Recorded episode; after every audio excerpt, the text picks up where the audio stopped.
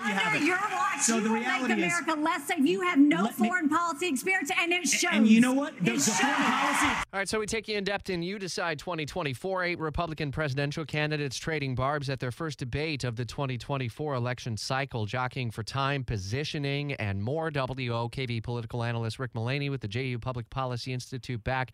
Who stands out most the morning after? Well, you know, a, a couple things on that as far as who stands out most. The for, let's talk about Governor DeSantis for a second. Yesterday, I predicted that he would be the center of the storm. I was wrong about that. The center of the storm was Vivek uh, Ramaswamy, Vivek Ramaswamy, and we'll talk about that in a second. But in terms of who advanced their cause last night, I think Nikki Haley advanced her cause, particularly on foreign policy and abortion. I think that Governor DeSantis had a good night, but not a breakout night. And for Vivek Ramaswamy, I think he was had a mixed performance, but is going to advance his cause. In particular, one of the things that really stood out was how much he disparaged and went after the other candidates, particularly his statement that everybody on this stage has been bought and paid for. A very strong statement that they're all a bunch of professional politicians, that they are PAC puppets.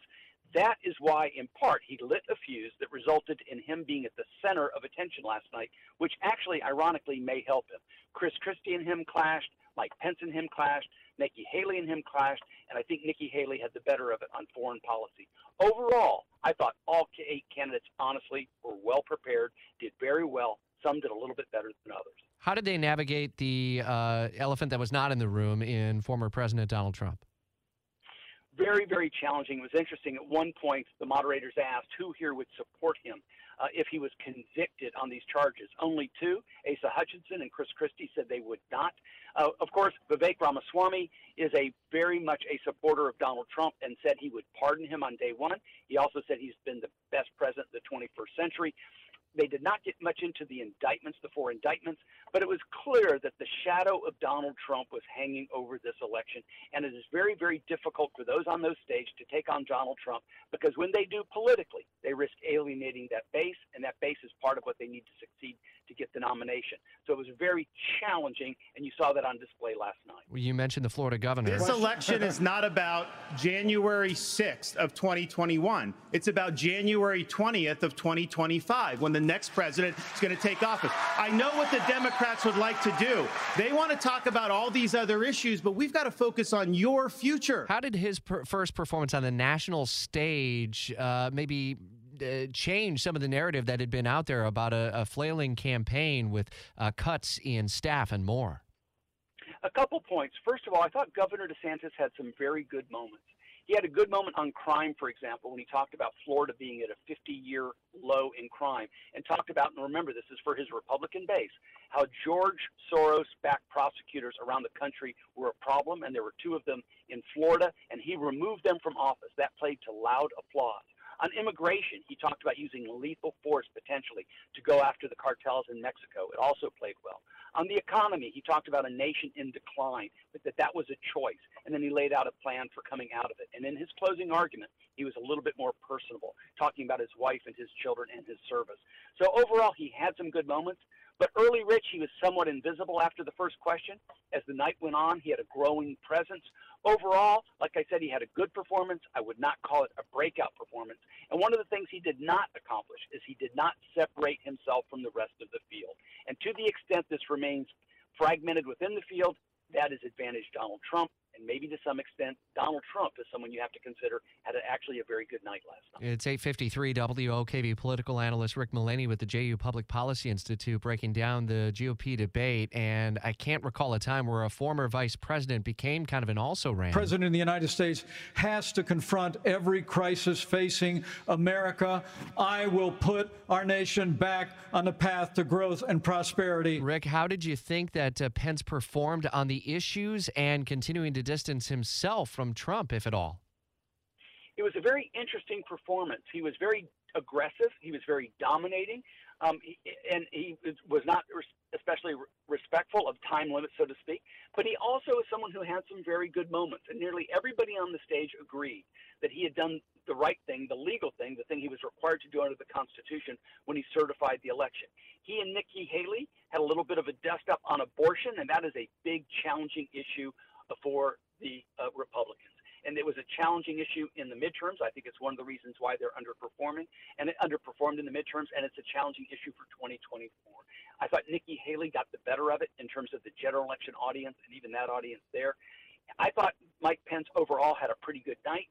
I'm not so sure his campaign is going to move forward very well because part of that base won't forgive him for what he did on January 6th, although there's a consensus he did the right thing overall, I thought he had a pretty good night. Every candidate runs a different type of campaign. So far, South Carolina Senator Tim Scott has been very much focused on uh, brightness and optimism. This DOJ uses their power, uses their authority, not just against political opponents, but against conservatives and conservative causes. It is time for a change in America. So he wove in the time for a change, but he did bring up some of the hot button issues, and yet he didn't really have a whole lot of time. That might that hurt him at least in the short term, at least in polling and even fundraising, Rick?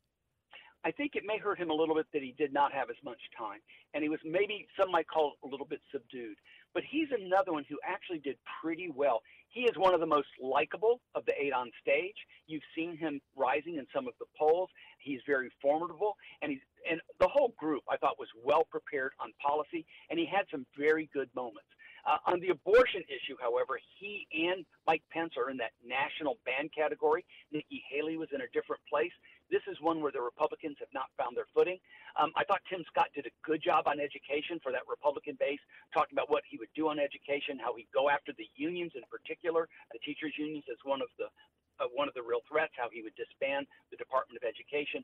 Overall, I thought Tim Scott uh, presented well, but he didn't have quite the presence as some of the others last night for each of the eight, the uh, it, it, their campaigns, I'm sure, probably look at the calendar and say, "Geez, this is unfortunate," because uh, already the headlines have quickly moved off their performances, whether they were good, strong, whatever the case may be, and onto once again the spotlight being former President Trump. He's expected to surrender to authorities in Fulton County, Georgia. Does the legal challenges continue? To um, help in many ways Trump with both fundraising and time and attention away from his challengers? It's going to help him in the near term, Rich, in my opinion. And by near term, he's gotten a boost in fundraising. Um, he's gotten a boost even in the polls. But in the longer term, as you look to 2024, it's going to be very challenging, these four indictments. It's going to be challenging in terms of cost because it's costing him tens of millions of dollars. It's going to be co- challenging to him in terms of logistics because of where he's going to spend his time. And it'll be, some of these trials could go four to six weeks. And in fact, the jury selection alone in Georgia on a current racketeering case started in January and is still ongoing in August. So, as a practical matter in the long run, this will be challenging for President Trump to navigate in 2024. In the near term, he fundraises off it. He benefits in the polls but I think it's going to be challenging as, as the campaign progresses. A lot of charges facing the former president, racketeering, and a dozen other counts connected to interference in 2020 in the Georgia election. And Rick, later tonight, I think, uh, based on the timing, between about 6 and 9 p.m. Eastern Time, we're going to see a mugshot of a former president. That's a first. It really will be. Um, I think we've seen so many firsts since March of this year. We're getting a little bit numb to it. Certainly in March, when you saw the first indictment out of New York in nearly 250 years, it's the first time we've seen that. And then the dominoes began to fall. The dam broke, so to speak. And then you had the indictment in Florida, the indictment in D.C., the racketeering charges out of Georgia. Um, and so now uh, the president tonight will be arrested. Uh, he's on track, of course, to have that mugshot. He's out on bond for about $200,000. Uh, to say that this is unprecedented uh, doesn't go nearly far enough. We are certainly dealing with something as a country we've never dealt with before. Uh, and in particular, this notion of indicting a former president is one thing, but also there's the notion of indicting a former president who is the leading candidate for the Republican nomination is really, really significant.